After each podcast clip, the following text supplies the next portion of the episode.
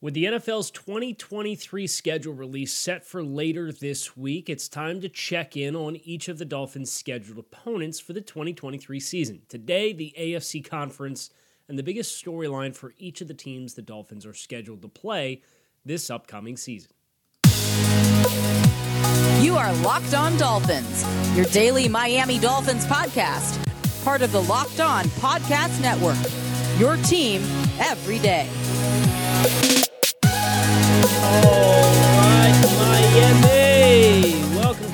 Episode of Locked On Dolphins. It's your team every day here on the Locked On Network. I am Kyle Crabbs, your host here on Locked On Dolphins, co host of Locked On NFL Scouting with Joe Marino. You can find our shows on YouTube or wherever you listen to your favorite podcast. Today is Tuesday, May 9th, 2023. I want to thank you guys for making Locked On Dolphins your first Miami Dolphins listen of the day. Shout out to the everydayers who keep it locked in here on Locked On Dolphins. This episode of Locked On Dolphins is sponsored by BetterHelp. BetterHelp connects you with a licensed therapist who can take you on that journey of self-discovery from wherever you are. Visit betterhelp.com slash locked on today to get 10% off your first month. We are going on a journey of self-discovery with the Dolphins' opponents over the next two days. Today is the AFC, tomorrow is the NFC.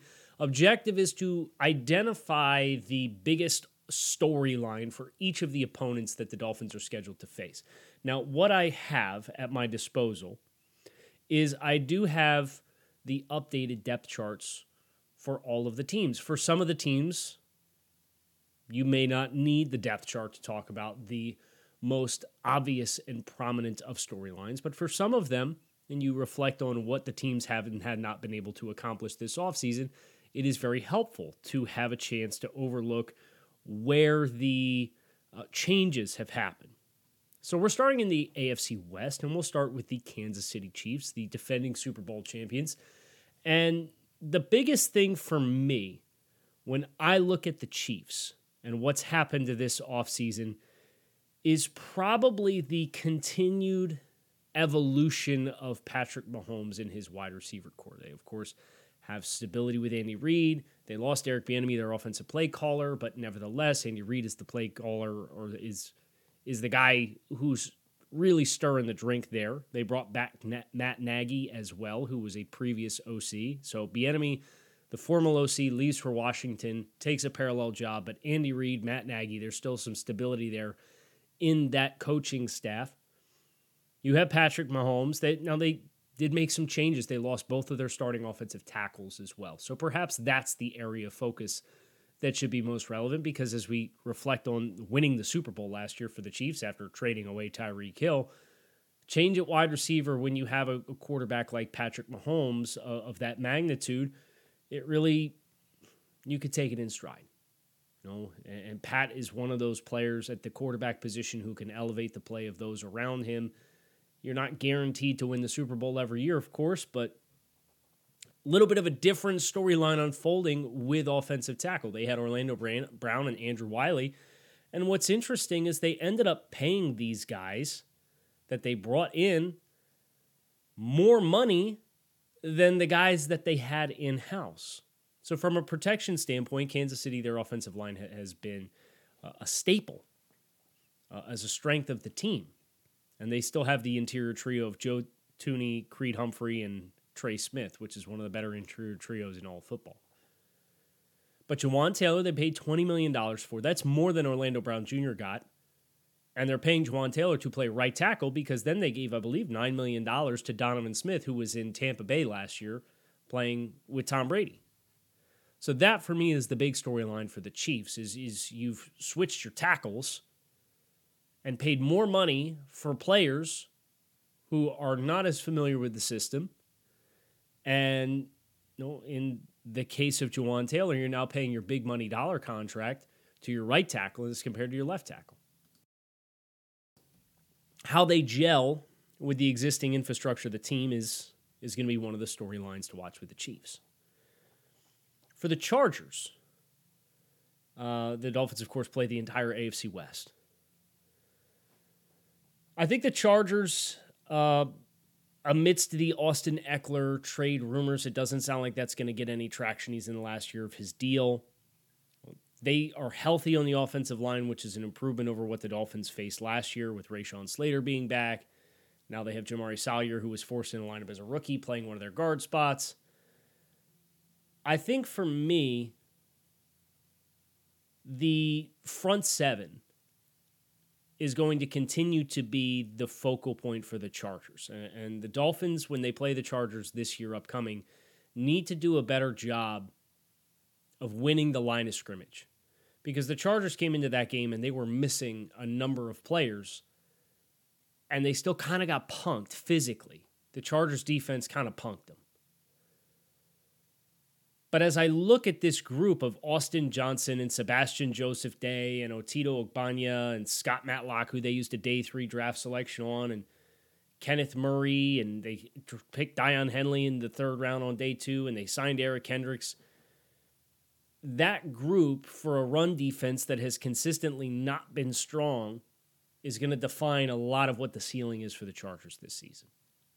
So when I think about how the Dolphins played them last year, the lack of success that they had in that capacity, you got to have a lot better game plan. You got to have a lot better change up. You got to have more secondary pitches on your calls uh, so that you can't get teed off on, on the, the core identity of what you want to do because the Chargers, that was not the strength of their team, and they still outclassed you in that performance on Sunday Night Football last year. So that's the big storyline in my eyes for the Chargers. The Broncos, you don't need to look at the depth chart. It's Sean Payton. Russell Wilson redemption project. Now they've made some some moves on the offensive line themselves. They signed the two biggest offensive line contracts in free agency, respectively, for an interior guy and for an offensive tackle, uh, a right tackle. Well, it was right tackle until Jawaan Taylor got moved to right tackle because the Chiefs signed Donovan Smith. They gave Mike McGlinchey 17 and a half per, and they gave Ben Powers about 14 per. So Big changes on the offensive line. Sean Payton coming in, head coach, new system, Russell Wilson. That whole chemistry experiment, you really don't know what you're going to get. But that challenge that they have in a new system with a quarterback that they've committed a lot of assets to, and they, you think about coach and quarterback, no team in the last two off seasons has invested more than the Denver Broncos but it is a big chemistry experiment right now. And for Miami, I, I kind of hope you catch the Broncos early in the year, would be my hope, uh, before they get settled and hit their rhythm with Sean Payton and Russell Wilson. That would be m- my aspiration for playing the Broncos. And then you have the Raiders, uh, who are a team who continue to be in transition. Josh McDaniels in year two. Interestingly enough, this team, you, you want to talk about the Dolphins and gripes and complaints about the offensive line and not making any changes. Uh, the Raiders, yeah, they ran the ball with with Josh Jacobs well last year, but this was not an impressive group of Colt Miller, Dylan Parham, Andre James, Alex Bars, and Jermaine Eluemunor, and they ran the whole thing back. They didn't draft a single offensive lineman. And their front, Matthew Butler, Neil Farrell, Bilal Nichols, they signed John Jenkins and Jerry Tillery and drafted Byron Young in the third round with Robert Spillane and Divine Deablo playing behind him. The front, the Raiders are a team that if you're the Dolphins and you're looking at this matchup on both sides of the ball, you should be able to own the line of scrimmage on both sides of the ball against the Raiders. That's my expectation right now because they weren't particularly good at it last year and they didn't get better. They got younger, they got some new pieces, but is John Jenkins and Jerry Tillery, who's a bust, with the Chargers? Are they going to fix your problems? Probably not. So that's the West for me. You've got offensive tackle changes and offensive line chemistry questions for the Chiefs. The Chargers um, having a better resolution to the riddle of what so many other teams were able to exploit last year against a unit that is still relatively the same in the front seven.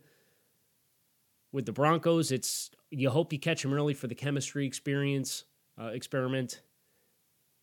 And then with the Raiders, it's look the standard of what they set last year, and they're still trying to bring in Patriots guys and do the Patriots thing with Josh McDaniels. Uh, you should they, they don't have the pieces So your expectation going into that game is that you can control the line of scrimmage on both sides of the ball. We're going to talk about the AFC East next, the three AFC East divisional rivals. There's, of course, an opportunity for us to go deep with each one of those teams, and we will do that in time this summer. But before we get to the AFC East for a surface level biggest offseason storyline, today's episode of Locked On Dolphins is sponsored by BetterHelp. It's easy to get, get caught up in what everyone else needs from you and never take a moment to think about what you need for yourself. But when we spend all of our time giving, it can leave us stretched out thin and feeling burnt out. Therapy can help give you the tools to find more balance in your life so you can keep supporting others without leaving yourself behind. If you're thinking of starting therapy, give BetterHelp a try. It's done entirely online. It is designed to be convenient, flexible, and suited to your schedule. Just fill out the brief online questionnaire, get matched with a licensed therapist, and you can switch therapists at any time for no additional charge. Find more balance with BetterHelp. Visit betterhelp.com slash locked on today to get 10% off your first month. That's betterhelp, H-E-L-P dot com slash locked on. The AFC East. We would be remiss to not start with the reigning AFC East champion, Northwestern New York Bills. Um, when I think about the Bills, and when I reflect on what they have done this offseason, the thing that is most front and center in my mind is some of the schematic changes it sounds like the Bills are expecting to implement on the defensive side of the football. The Bills of years past uh, have put a lot on Tremaine Edmunds' plate. His identity as the centerpiece of that defense has allowed them to do a lot of things from a coverage and fit perspective. Well, he just signed for $18 million per season with the Chicago Bears. He's no longer here. And the Bills, interestingly enough, ain't even try to replace him. They said, look, instead of trying to replace that rare skill set of six-five, super long, super athletic, we are going to kind of fundamentally change our front. And this these kind of breadcrumbs have been dropped by Sean McDermott, and they go out and they sign Poona Ford, a nose tackle and they've kind of been floating around moving Ed Oliver as potential trade candidate in the last year of his deal. Doesn't sound like he's got a long term future there.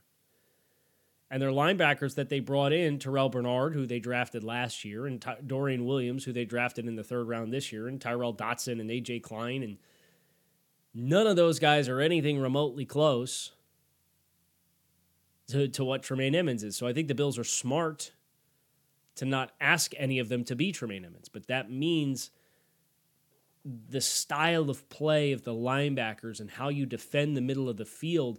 There's going to be more put on the plate of these linebackers because the identity of this defense is still two high safety shells with Micah Hyde and Jordan Poyer, who, of course, came back on a one year deal. So, for Buffalo, how you defend the middle of the field when that has been the strength of Miami this past season offensively, while losing your best middle of the field defender is the storyline that I'm most intrigued by. I'm curious how much Taylor Rapp feeds into that. Taylor Rapp got like a one year, less than $2 million deal to come to Buffalo, and he's a good player as their third safety.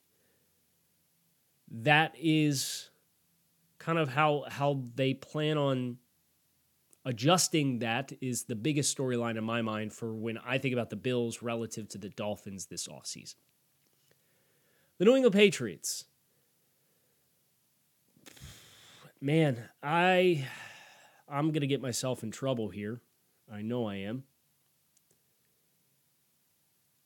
But when I think about the Patriots and their offseason and their their players that they brought in, okay, your, your hallmark additions are offensive tackle Riley Reiff, running back James Robinson behind Rhamondre Stevenson, Juju Smith Schuster.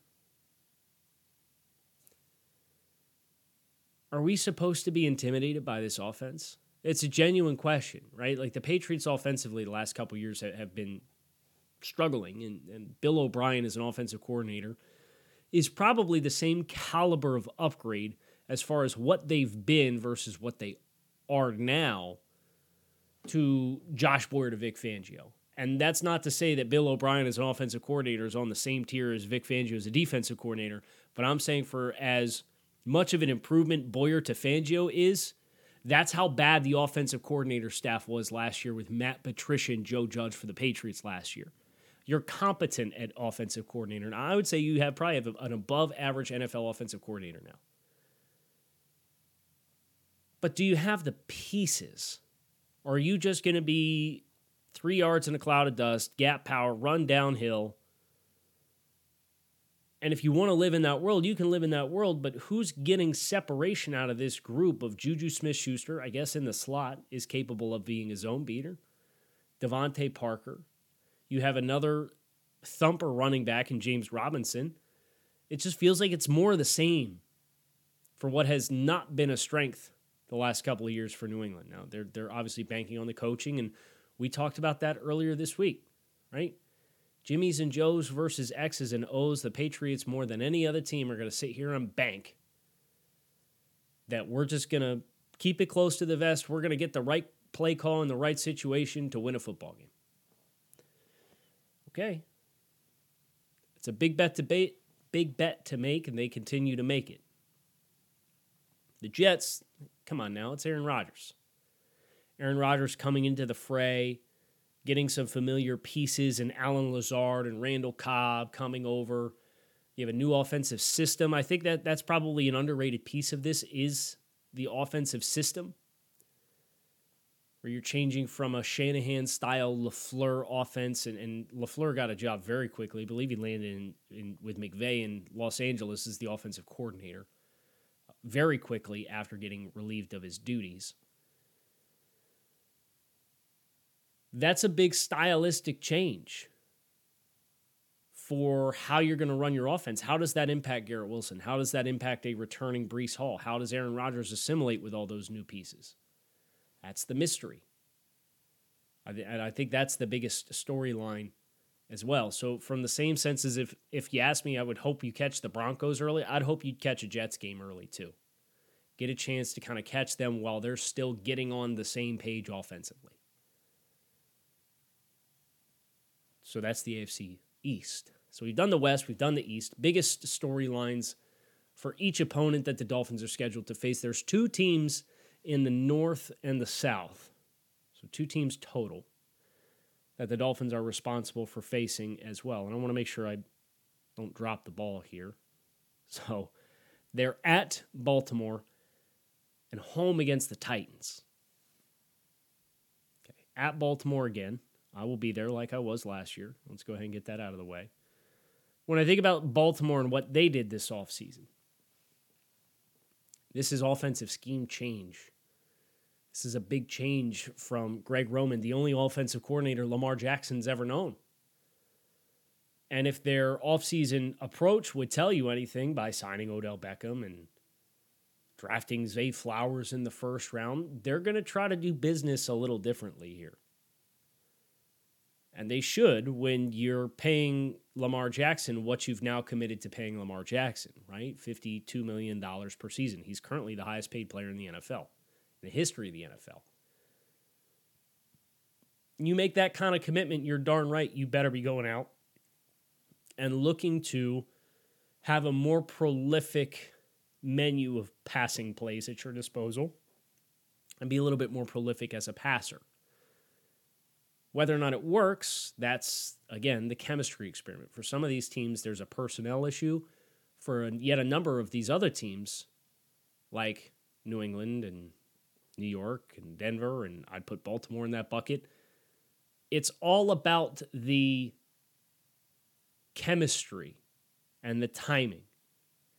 Now, I wouldn't hate going up north and playing. Anytime you can go play a team up north in the first half of the season, uh, I think it's a win.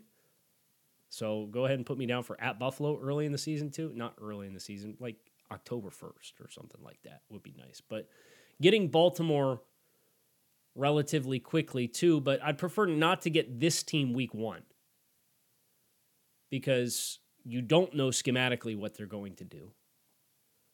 You have a lot of new pieces in the receiving game. This is not the kind of team that I would want to face week one coming in blind for them to catch you off guard systemically with what their core principles are and what they end up doing. That would not be a world that I would want to live in. So miss me with at Baltimore week one. But I do think that the scheme change for the first time in Lamar Jackson's career is very much front row center in my mind for the discussion points of what um, is the biggest offseason talking point for the Ravens. I would also acknowledge um, that secondary Rock Ya-Sin, Brandon Stephens, Marlon Humphrey, Jalyn Armour Davis. I, I like the potential there of that matchup for Miami, that individual isolated matchup. And then there's the Titans, and the Titans are the weirdest team on this list that the Dolphins are scheduled to face because they've spent money like they're competing. They brought in Andre Dillard, brought in Daniel Brunskill.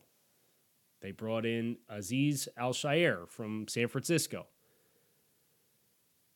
But then they also are floating around trading Derrick Henry. They drafted a quarterback, traded up to draft a quarterback in the second round. And Will Levis. They asked Kevin Byard to take a pay cut. So, what are you? What are the Titans? It's a good question. I think the identity crisis of being caught in between a new GM, restructuring yourself and realigning yourself and having a transitional year has the potential to leave you between a rock and a hard place. Now, I do think this offensive line can be pretty pretty competitive with Dillard, Skoronski, Brunskill, Petit Frere, if Derrick Henry's there but they don't have a lot to challenge you with. If you were ever going to live in a world where you were going to live with eight in a box, their wide receivers are Treylon Burks, Racey McMath, Kyle Phillips, Chris Moore, Nick Westbrook Ikhine, and Colton Dowell are the top six wide receivers on the depth chart for the Titans. Chig Okonkwo and Trevon Wesco, their top two tight ends.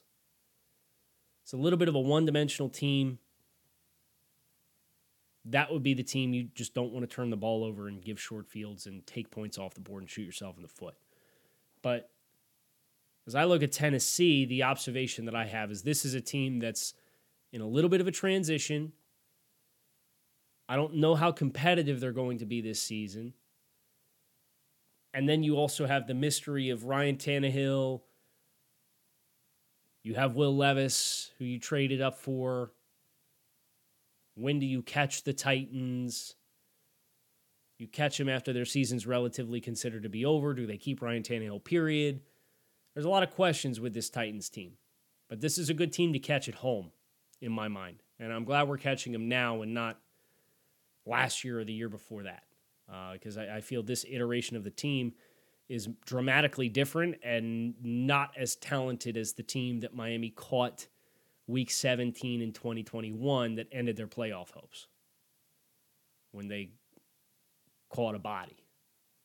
And uh, that seven game win streak came to a very ugly end.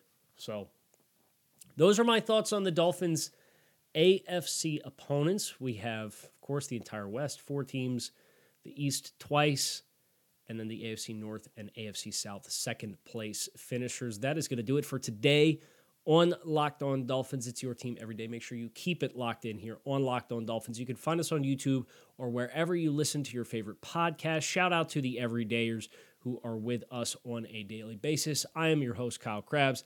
I am out of here. We'll talk to you all again soon. Fins up.